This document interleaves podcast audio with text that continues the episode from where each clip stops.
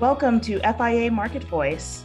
I'm Jamila Pirachi, Managing Director at Potomac Global Partners, and I'm also pleased to be a member of F I A's Board of Directors. As a part of F I A's Diversity and Inclusion Initiative, I'm going to be discussing a practical approach to inclusive recruitment that can be put into practice regardless of your industry or sector. I'm really delighted today to be joined by Doctor Mara Antonoff. She's an Associate Professor of Thoracic and Cardiovascular Surgery at M D Anderson Cancer Center.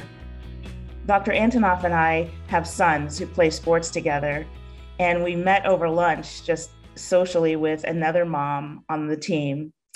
And of course, when I met her, I had no idea about her amazing professional accomplishments, and certainly had no idea how much I would learn from her that day about a really straightforward approach to something we all are trying to enhance, which is diversity and inclusion. I think this discussion of diversity and inclusion often involves ourselves getting lulled into a false sense of security and success because we keep claiming numerical targets and we keep using acronyms and new letters, but we never really change our processes and approach. And that's why we keep talking about this issue over generations now. What I learned from Doctor Antonoff was how transparency and simply a shared sense of purpose in recruitment can improve results and actually make them stick. So Mara, I'm really grateful for your joining me today. And it would be great to just tell the audience a little bit about yourself. Um, I was so impressed to meet you, and it's I'm just so grateful to have you as a friend and as a fellow professional here in Houston. So please let us know who you are. Absolutely. Well, thank you so much for having me today. It, it means a lot to me, and I'm very excited to be able to talk about some of these commonalities in, in our very different careers, recognizing that there are There are really some themes that resonate for, for us both. Um, as you mentioned, I'm a cardiothoracic surgeon. I work at M D Anderson Cancer Center in Houston, where I primarily take care of patients with uh, lung and esophageal cancer, but really any other malignancies within the chest. And my role as a surgeon is to remove those malignancies. I'm also a mother of four. Um, as you mentioned, our, uh, our sons play sports together, and um, I have three other children as well. Um, I feel very fortunate to be able to engage in a career that challenges me um, intellectually and technically, and in every other way allows me to really make an impact on, on the lives of patients and their families, and I think allows me to set an example for my children about uh, what, it, what it means to give of yourself to help others.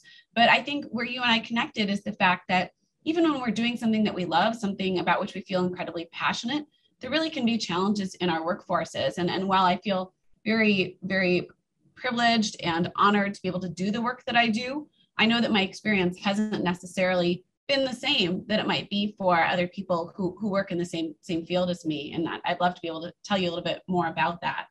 Um, in terms of my specific field, cardiothoracic surgery, um, it's, it's a little bit different than medicine overall. We do know that the face of the physician workforce has really changed a lot over the last several decades.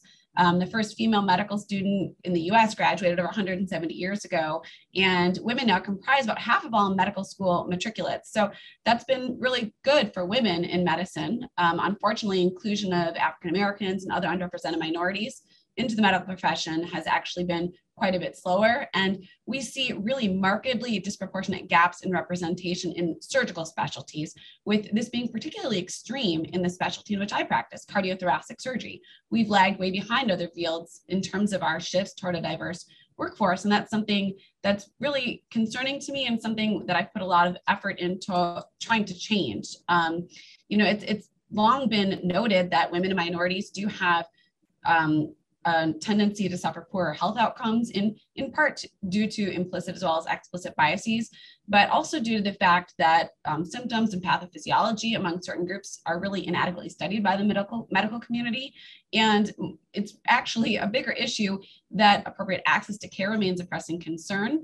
And more than anything, it's critical that patients have access to providers who really represent their local community, and that they can personally connect with their doctors in order to have effective physician-patient relationships from both a medical and, and psychosocial standpoint. And that's the impact on the patients. But for me, as someone who is really an educator, and I look toward um, really trying to broaden things for the diversity of our future workforce and the people who are going to be taking care of me and my family, I think it's really important for us to understand that representation is not purely a patient-centered concern. When we think about our trainees, including medical students and residents, it's often said, you can't be what you can't see. I'm not sure if that phrase is used in your field, but we hear it a lot. And visibility and accessibility are really central to that tenet. Um, and for us, a diverse surgical workforce can help provide mentors and role models to women and minorities who, who may otherwise lack these important figures really in, in their professional development. And so this is something that has become a really important part of my career.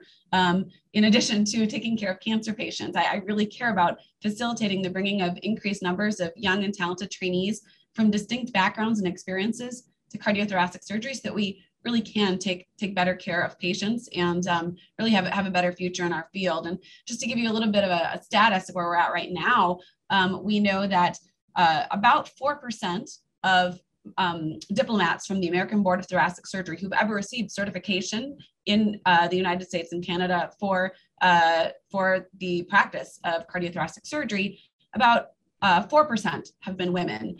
And seven percent of our currently practicing cardiothoracic surgical workforce in this country uh, include women. And um, while we've included them, they aren't necessarily having the same rise in their careers. And I know that you, there's much more we can talk about that and that you wanted to discuss, but just a little bit of a background in terms of what I do and, and why I'm so passionate about all of this. That's extremely helpful, Mara.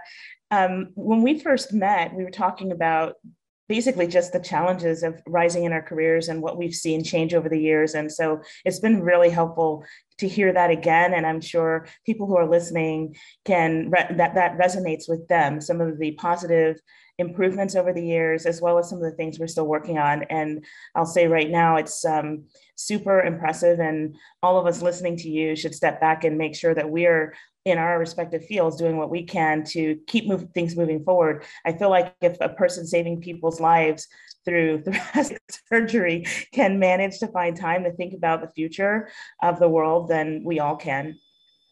Um, what has been your role in recruiting others to your field? You know, when we talked, one of the things that really stood out was all the nuts and bolts that you really helped to put together in your own Uh, practice to improve um, the way recruitment works, just on a practical level. So maybe maybe you can break down for us a little bit about what recruitment looks like from application to uh, candidacy acceptance traditionally, and then then we can talk a little bit about how you started getting involved in recruitment and what you've helped to change.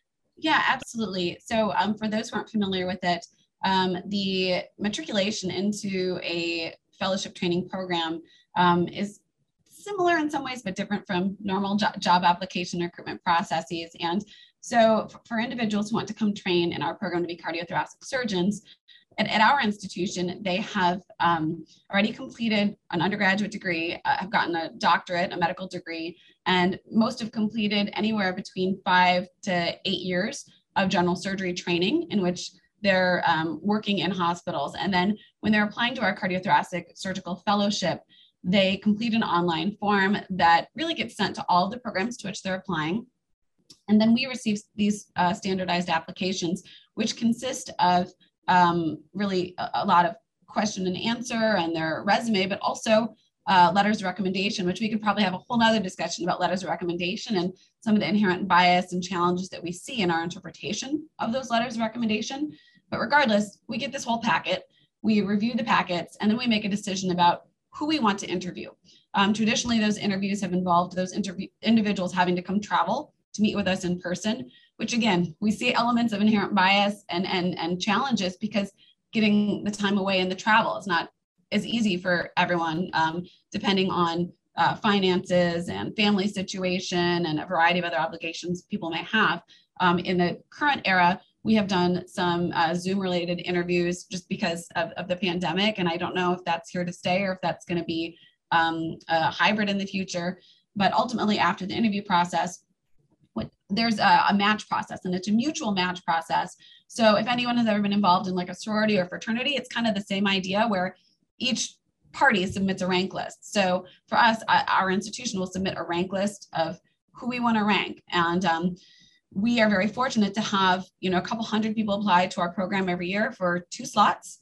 And we choose to interview about forty individuals. And um, I tend to submit a rank list of about, um, uh, about uh, fifteen people for each of those two slots. And again, it's a mutual match process. So they submit their rank list, we submit our rank list, and um, it it's, goes down the list, and you find out who you get and they find out who they get. Once you have that uh, match, it's a binding contract. Um, you can't switch to a different program. It's actually pretty challenging if, if you're not happy with it. And then it becomes someone that you're going to spend thousands of hours training over the next couple of years, and they leave with your name, and uh, they, they leave with your name, and, and, and everyone is uh, usually pretty happy afterward. But it's, it's a very tight relationship that comes out of a pretty complex um, system of, of matching. And um, certainly it has been the same way for decade upon decade, um, despite the fact that recent changes have included obviously making the application electronic, um, and of course the Zoom interviews during the pandemic. But beyond that, the entire process has been the same way for decades and decades. And I think that's where we potentially see some challenges. That makes complete sense. Uh, there are some things that in the financial services industry, of course, we don't have a matching process, and we certainly never think that we're married to each other, and we don't have each other's name after we, we don't have to stick together very much after that initial selection and agreement together. Um, but I noticed some things that are very similar. There are a couple of things that are very standardized that we don't have so much in financial services. For example, the, the process of answering questions and getting answers, that's more standardized and sort of objective than some of the things that we experience in recruitment and financial services. But there are a lot of things that can be very subjective. I'd like to drill down and just kind of highlight a part that I think is very similar, and that is the process of deciding that a candidate is the right fit for you. Um, And I think that's the area that really stood out to me, where you and your team have made some significant strides forward, I think, um, just by adding some more um, objectivity to the process and shared principles or, or areas where you are sharing what you're seeking in terms of qualifications, being on the same page about that, and then being disciplined. So first, maybe you can tell me how you first became involved in the recruitment process, you know, for your program. And then secondly, what are some of the things that you and your team have put together that have aided you in a, the most objective process you could find? Um, I'm happy to chat about that. So from um, my perspective, I also wear the hat of the program director for our training program here. So there are about twenty of us cardiac and thoracic surgeons that um, train the individuals who come here. And um, I am ultimately in charge of the education of those trainees. While everyone participates, I'm in charge of their rotation schedule, making sure that we have um, you know, appropriate didactics and simulation, and that they do all the things they need to do for us to be able to have them sit for the boards. And Um, so in that role, I, I am really responsible for reading every, every application we get, deciding who is going to come here to interview. And truly the rank list is mine to submit, but I fully recognize that because we are really married to these individuals when they come, that I want everyone as the group to be, to be comfortable with whomever we match, because ultimately um, it's not good for anybody if it's just my personal favorite. And so um, it really does need to be team buy-in.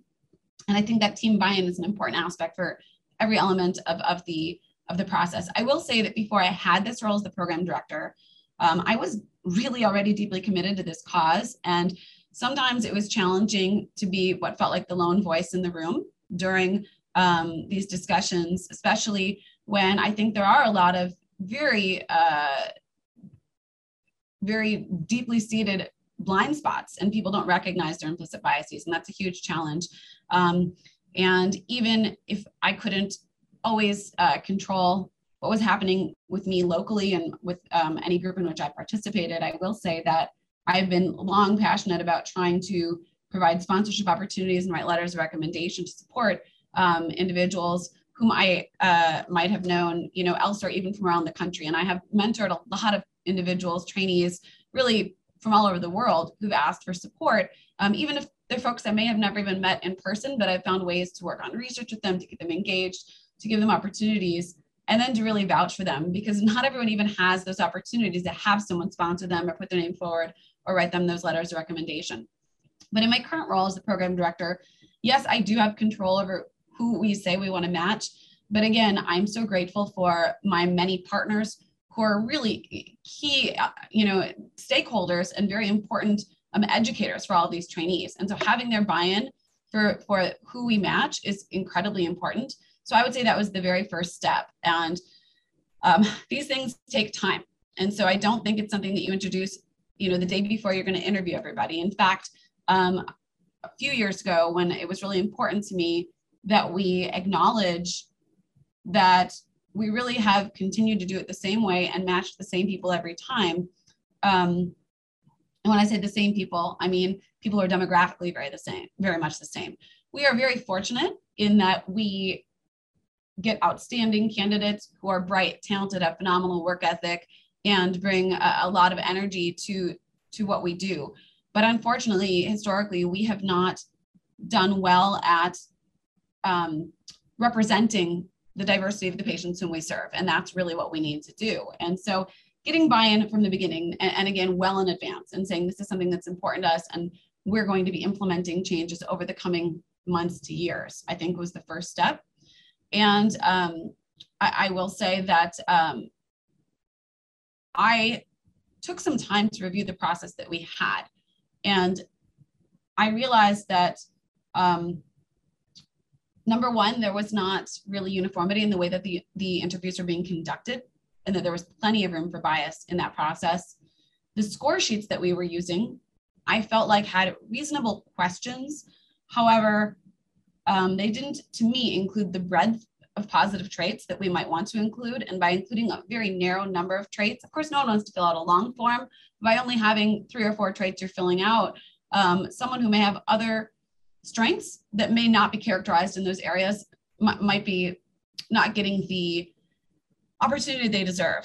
So one of the very first things that I did, aside from a priori making it clear that, you know, this is an opportunity for intentional choices to promote our diversity and talking about it well in advance, um, one of the very first things I did was I looked for traits that I thought made a good team member and made a good trainee. And I was very careful about the language and the word choices. Um, I'm really into grammar and linguistics, and I, I tried very hard to look at synonyms to ensure that the word choices had no inherent bias in them, whether they're racial or ethnic or any other way. And I think there's so many places for, for bias, even when we talk about the traits that we're seeking. Number one, related to the words themselves, but also certain traits that some people have an opportunity to develop while others don't. And, and trying to group together traits that need to be together, not always um, looking at leadership of a team as separate from being a great participant in a team, um, because some people have not had those opportunities in that way. And, and so what I did was I created a survey that I sent to all of my partners and said, here are twenty traits that could theoretically be really good in our trainees. Let's rank them. And you tell me what is important to you so that I can make sure that our new score sheet and our new rank list puts emphasis, and our scoring system puts emphasis on the traits that we as a group care about. Um, and uh, that really was a great way to get buy-in, because anytime a question was later, it was very easy to say objectively, this person had an outstanding score in the traits that you all, we all said were important to us. But I think being very particular about the way that you choose those traits and um, and and the language, but also including things that are that are sometimes overlooked, you know, like how does this person handle feedback? How, what's this person's honesty and integrity? Um, what is their grit? You know, how, how have they risen to the occasion? And not always focusing on um, how many opportunities were they given for selected research fellowships in the past. And I think that's where we run into trouble. Um, and so I was actually very pleased and really delighted with the traits that that my partners said were, were most important to them. And we came up with, I came up with five domains from the answers that they provided. And so um, the five domains, if it's okay with me, with you, for me to share them with you. Um, the first domain was in the area of resilience, drive, grit, and work ethic. And I chose to group those together because I, I think that historically we might've just thought of work ethic. How many lines do they have on their C V? How many letter, how many publications have they written? But when you put in there resilience, drive, grit, and work ethic, which kind of do all fit together, um, that enabled us to uh, have standardized questions where they can talk about a time in which they failed and how they dealt with that setback, or to talk about a time where they had an obstacle in, in their way and, and that they wanted to achieve or attain, and how they approach that challenge, and really can help us learn how they would function on the job. And it's not necessarily just talking about opportunities that they've had in the past. That was the first domain. The second domain was in the area of, of teamwork, and um, really giving them an opportunity to ask questions about, um, tell us about a time when you're part of a team that failed and why you think the team was unsuccessful. Or tell us about a time when a lack of teamwork hindered you in achieving a, pro a project or a goal. And we give the people opportunities to answer this, not just when you're working in a famous research medical lab, what was your result? But what about when you were, you know, coaching that soccer team, you know, in, in the country in which you were born? What about that time when your family had this financial challenge and how you got them through it? There, there are lots of different opportunities for people to talk about their grit. The third domain was an area of integrity, um, and it gives us an opportunity to ask questions about honesty, integrity, and ethically sound decision-making. One of my favorite questions of asking in this realm is, uh, tell us about a time when you thought honesty wasn't the best policy.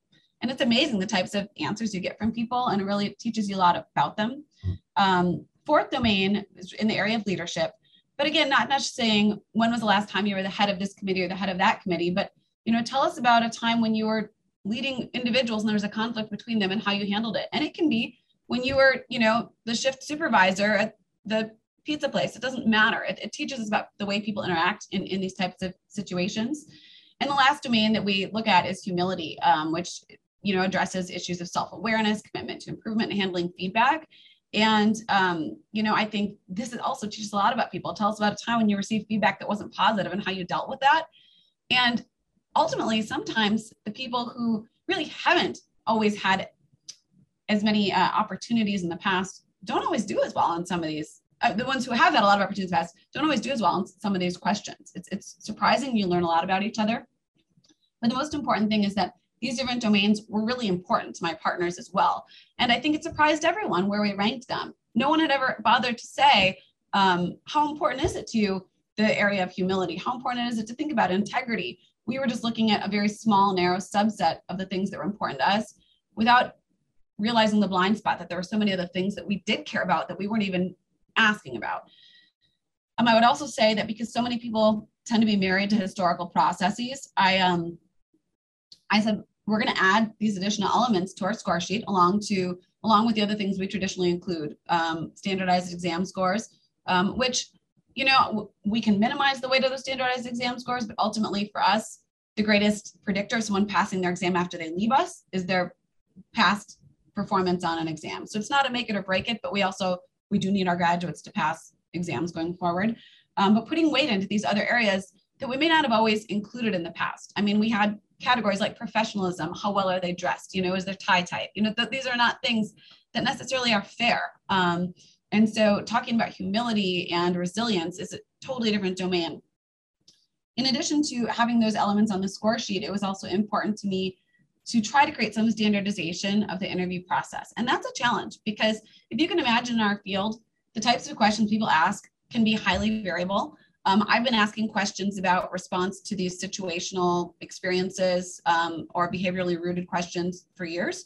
But I am aware of people in my specialty who will ask questions where they'll say, tell me the steps of an aortic root replacement, you know, or um, tell me about the biggest medical complication you ever made. And, you know, I actually, I will tell you, I, I grew up figure skating. Um, and one of the questions I was asked at one of these interviews, I'm not kidding, was um, why is ice slippery? Which has absolutely nothing to do with your job as, as a surgeon. And I, I don't think it was that they were curious as to whether I still recalled some of the physics that I had learned at earlier stages of my life, but rather, you know, how do you respond to questions under pressure, which I understand kind of the goal, but is that really a determinant of a technically sound surgeon with good bedside manner?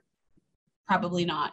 So the goal is really to try to create some standardization, and basically everyone was amenable to the idea that I suggested, which was, here are sample questions that you can use from these different domains. Your room is assigned to domain two or domain three. Please ask two questions from the standardized set and do whatever you want with the rest of the time. And they still do use the rest of the time to ask, tell me about this paper that's on your C V, or tell me how you do the conduct of this operation. But um, at least we know that some of it is rooted in, in these domains that we said were, were important to us. So that's the first half of the battle. Of course comes the the second part, which is after we have all the scores, then the discussion and the negotiation and the creation of the list. But that was kind of where we got things started. That is extremely helpful. Um, I, when you told me about this over lunch, I thought, why don't I have my notepad? And here I am again talking to you without my notepad, because it's such a thrilling conversation. I, as you've been talking, I thought, I wish I worked for her. I wish I worked with her. I wish she could show me how to do this in my own workplace.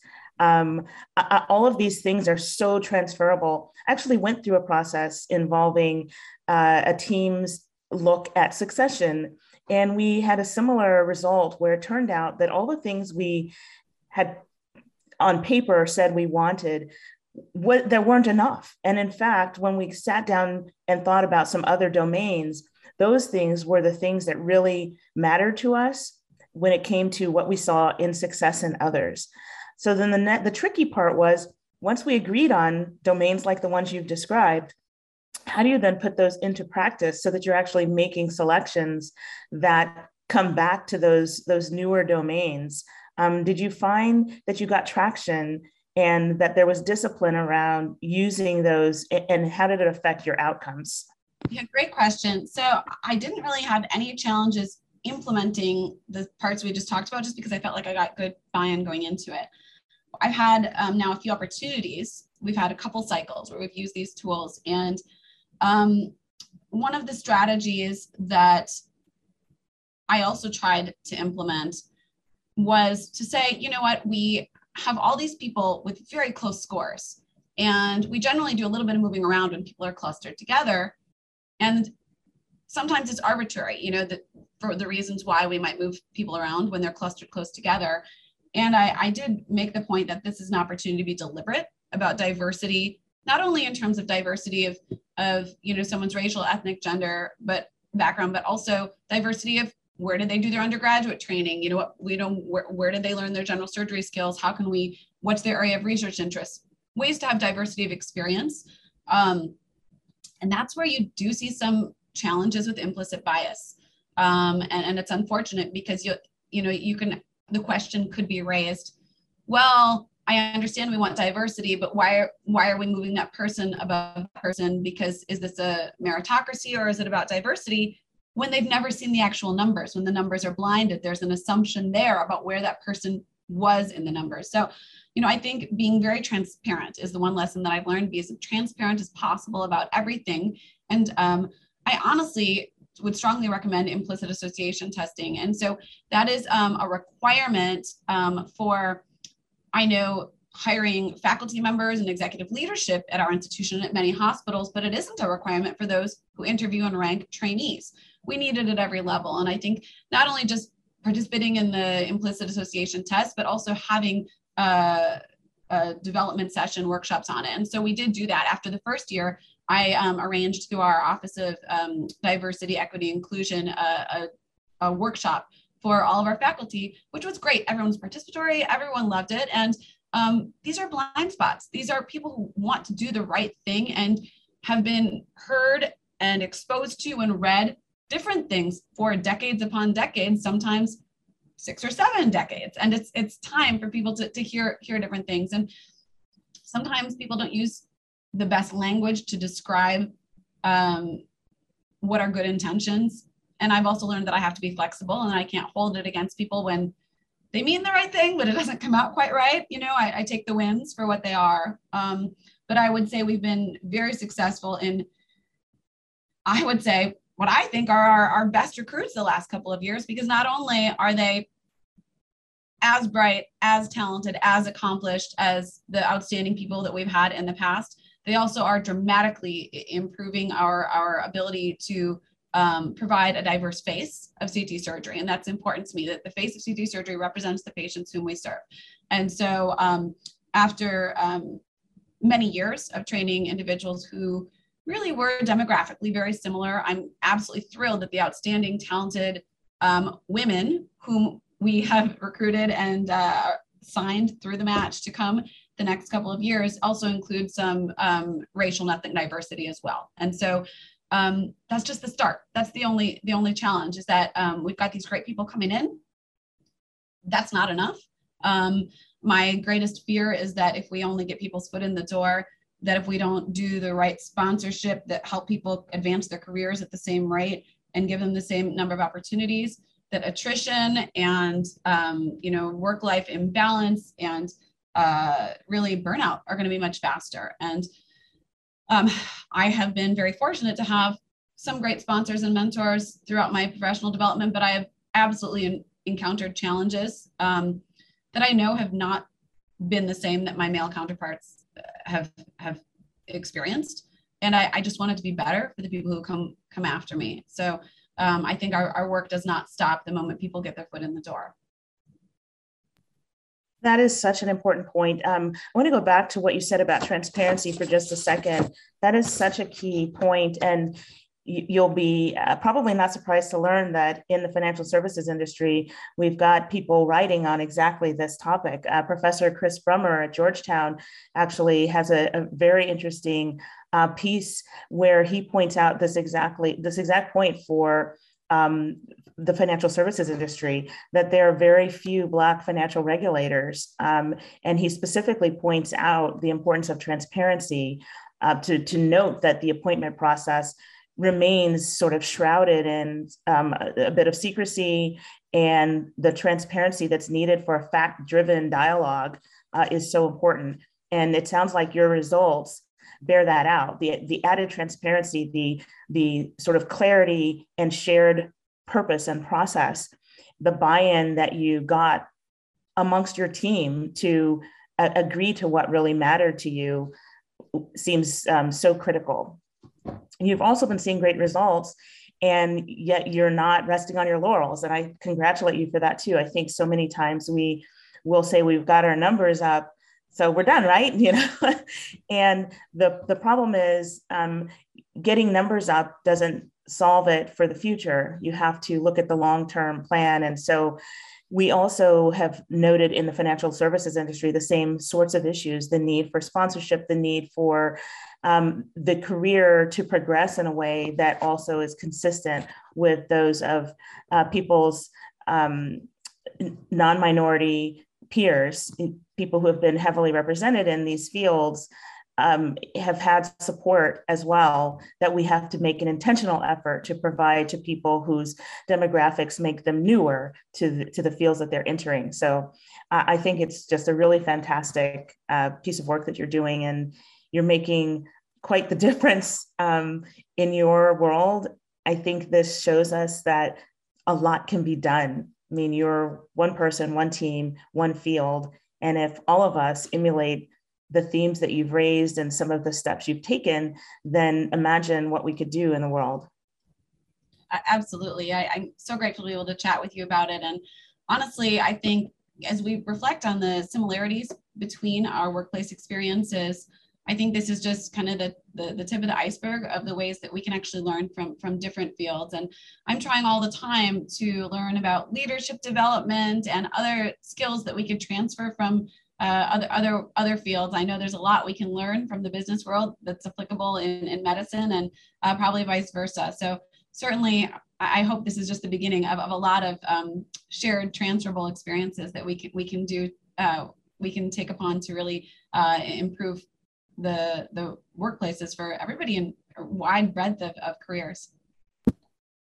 Well, I certainly think you've highlighted that for us, and the a lot of what you have seen in terms of what can happen just accidentally, we're all trying to do the right thing, how we really can turn the corner, gives me a lot to go back, a lot of homework. And I think those listening will share that, that hopefully people have had their notepads out. I'm going to listen to the recording to get my notepad out, because I think that we can do so many similar things in financial services, because at the end of the day, we are talking about selecting people to carry the torch in a profession. And we need both technical skills and many, many other attributes that will make them successful. And we have um, an obligation to those that we recruit to continue to partner with them as they build their career. McKinsey points to a broken rung where women in finance struggle to get the all-important first promotion that ultimately builds their careers. And you've pointed to similarities in your field and how you've addressed them. So uh, I hope that we all take our lessons here and do what we can to emulate what Doctor Antonoff has shared here. Thank you so much for your time. We really appreciate learning from you in many ways today, and uh, look forward to keeping in touch and learning more together. Sounds great. My pleasure. Thank you for having me. This podcast is intended for informational purposes only and is not intended to provide investment, tax, business, legal, or professional advice to any individual or entity. Unless specifically stated otherwise, neither F I A nor its members endorse, approve, recommend, or certify any information, opinion, product, process, service, individual, or entity presented or mentioned in this podcast. F I A makes no representations, warranties, or guarantees as to the accuracy or completeness of any of the podcast content. Reliance on the podcast contents is done at your own risk. F I A disclaims any and all liability or responsibility for any direct, indirect, incidental, special of consequential damages arising out of any use of, reference to, reliance on, or inability to use this podcast or its contents. Any commercial use, resale, or redistribution of this podcast without the F I A's express written consent is prohibited. Copyright two thousand twenty-two F I A, all rights reserved. For more information, visit F I A dot org.